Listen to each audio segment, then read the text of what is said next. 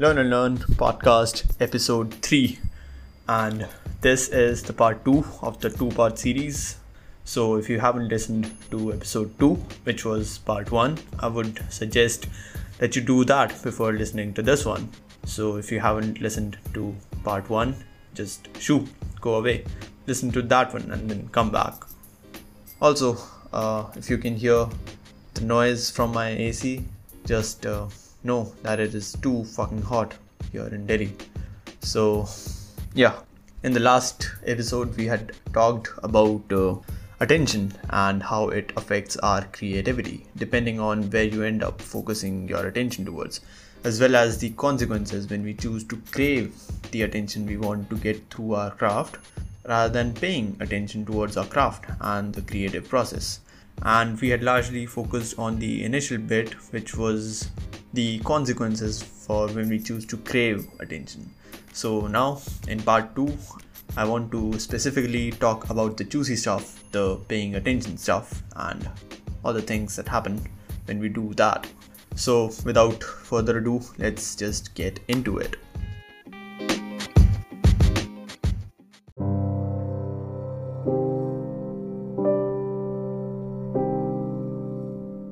So in the last episode, we had attempted to define what paying attention is, and it is essentially the act of concentrating or putting your mind on a particular thing, and which could be anything. It could be an activity, it could be your craft, which is what we want to talk about. So whenever you practice or engage in the process of your craft, which could be anything, it could be cooking or playing football or just Call of Duty, or writing or dancing or martial arts. Literally every creative process is a craft.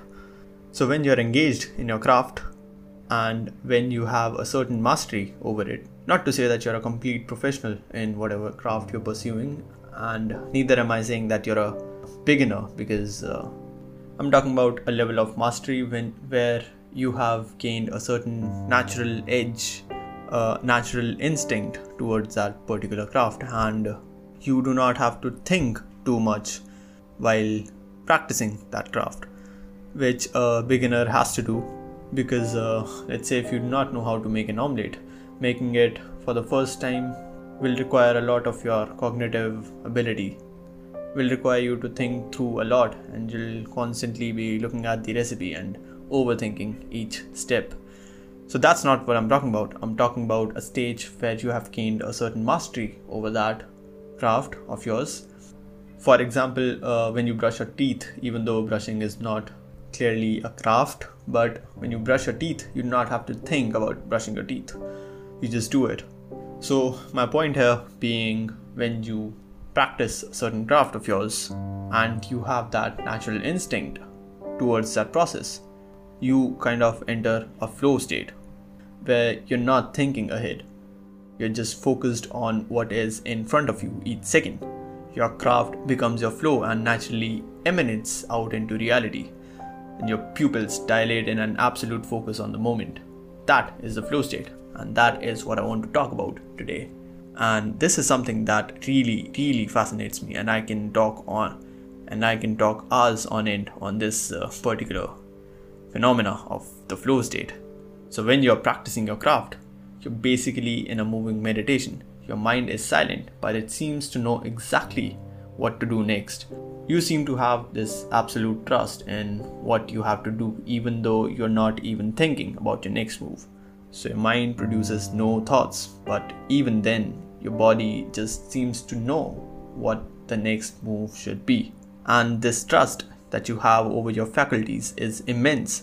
The hours, the amount of time you put into your craft, you know, climbing or sketching or running or playing Call of Duty or cooking or karate or boxing, you just enter a state of flow and the world seems to come to you effortlessly. Now the question is, how do we replicate that? How do we do that on a daily consistent basis?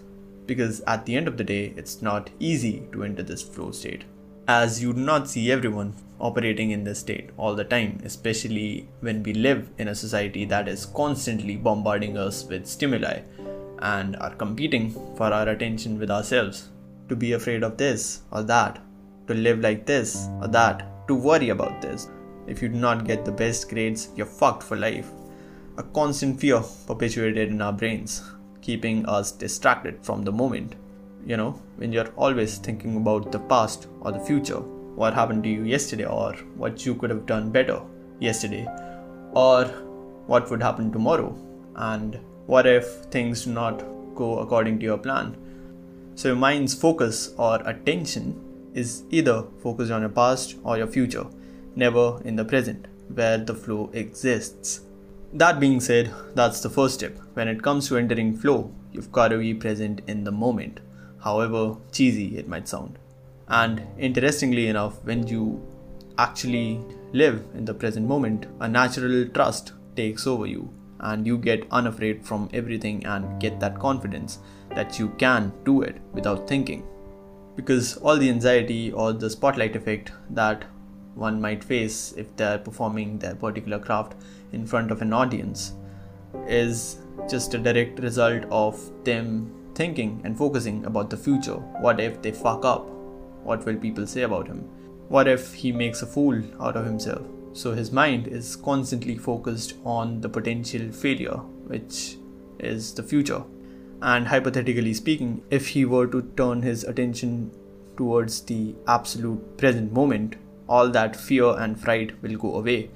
But it is obviously easier said than done, and I completely acknowledge that fact.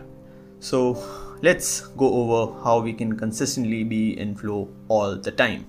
Now, if you're a gamer, you know that in this particular craft, there isn't really a lot to be afraid of.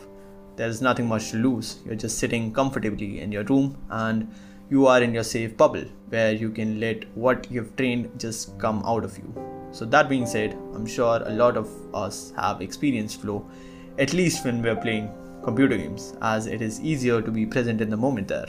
I'm sure you must have played Call of Duty, and when you get those three headshots in a row, everyone has had that moment, and if you haven't, you're a real fucking noob. I'm kidding. So when you get those three headshots in a row, that uh, is the moment where you are in the flow state, or where you are in the zone, where you're no longer thinking about where to go or where to hide. Your instincts are driving you, and you're just nailing it. But since this is something that you're doing sitting in your room, you do not have the pressure of an audience. So it is easier for you to achieve the flow state because you do not have to worry about a potential failure. If you die, you just respawn and you play again. So when it comes to executing your craft out in the real world, when it comes to executing your optimum state of mind flow in a karate match or while playing an instrument, excess thoughts gets in the way. Anxiety. Now, how do we stop that? The simplest answer to that is learn to meditate.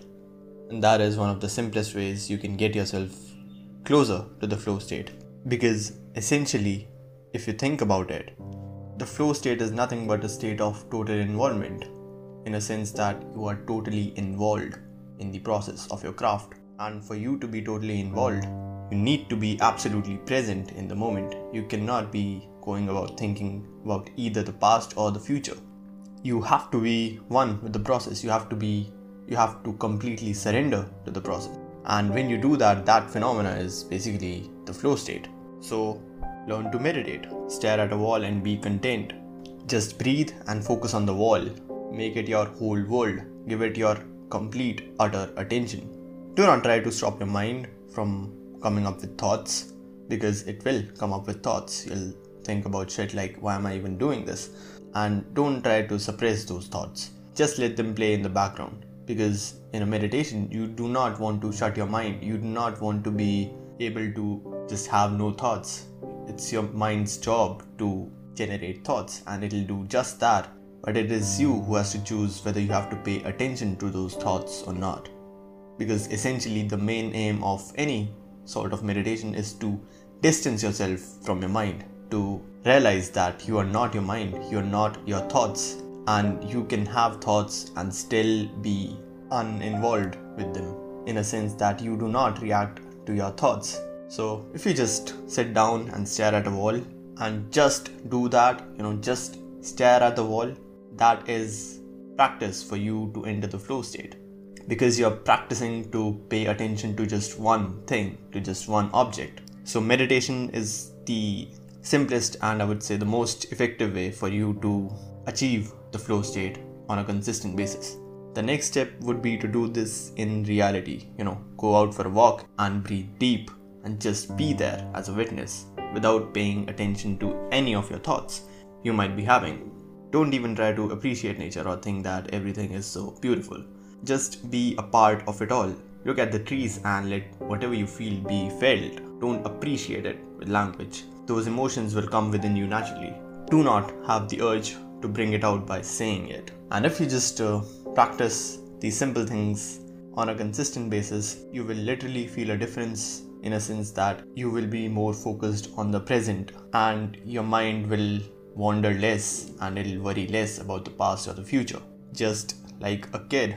Be a kid. They seem to always be in a flow state, being at awe with anything and everything that they see around. But over time, we pound that kid with social conditioning and the flow state slowly goes away and the voices start taking over and their mind is left into an illusion, detracted from their state of flow. So meditation, master that shit and then apply those principles into the real world. If you're doing pull-ups, practice doing them without counting the reps. Just focus on the muscle fibers, the contraction of your muscles. Be absolutely aware of the pain that your body is enduring at that particular moment. See where its breaking point lies, and over time you will see that you do not have to rely on the number of reps. And this is what I think is the beauty of the flow state, that if you theoretically teach yourself to be in the flow state naturally, you will uh, become unstoppable. Any skill you wish to learn, you will learn it effortlessly. Without even realizing it, you'll find techniques and methods to better yourself at your craft without even thinking about it. You'll just start executing in a way that captivates the world around you. You could be doing a menial activity like walking down the street and you would seem different from the rest of the people. And before, you're so focused on the technique and the plan of action. When you come into flow, all of this will happen effortlessly without even a single thought. Your body will move on its own and you will have no idea as to how the fuck this is happening. It'll just happen. If you want to witness this state of flow, see what it looks like. There are such people in every craft that is out there who are able to achieve this. For example, you can look at Le Twins, the twins who dance, and if you look at them and if you just watch them dance, you will instantly know, because I think they are a perfect example of someone being in a complete, utter state of flow. And their entire body seems to move to the music, literally, which is something that's called musicality. And if you just watch them dance, you'll know what the state of flow looks like. If you want to talk about a different craft, let's say mixed martial arts, you can look at Anderson Silva and watch his fights, and you will know what the state of flow means and looks like in that particular craft. Or Mike Tyson for boxing, or Anthony Bourdain for the craft of cooking, or Ronaldinho. If you watch Ronaldinho play football, when he had the ball, it didn't seem like he's playing football. He seemed like he's dancing with the ball, just having fun and dancing around with the ball, with a total and utter involvement with the ball and the game. So yeah, for football, when a football player is playing, when Messi is playing, he has no thoughts in his head. He's not planning his next move in his head. He's just doing what the moment calls for, naturally. In that moment, his brain knows exactly what to do and where to move. And it's just effortless. And so this is really baffling in some sense, because people seem to be operating on an optimal level without even having a single thought, which kind of makes no sense. Doctor Richard Feynman, he said, "The imagination of nature is far, far greater than the imagination of man." Now, this guy was a physicist and he is a man of science. And he is also essentially saying that there is a greater power operating within us that doesn't seem to require any thinking. That even though when we shut our minds, there is something within us that drives us to be in an optimal state of being. And this is why the this whole phenomena of flow state is so interesting to me, because it seems almost metaphysical in nature to me, that this is certainly not scientific and you know, you cannot conduct any experiments to prove its existence or not, but it is in line with some of the things that often religious people say, you know. So it kind of makes me wonder if there is a connection between the things that religion talks about and the modern science. So it's interesting stuff. Friedrich Nietzsche says, I'm not sure if that's how you pronounce his name, but I think he was a famous psychologist of his time.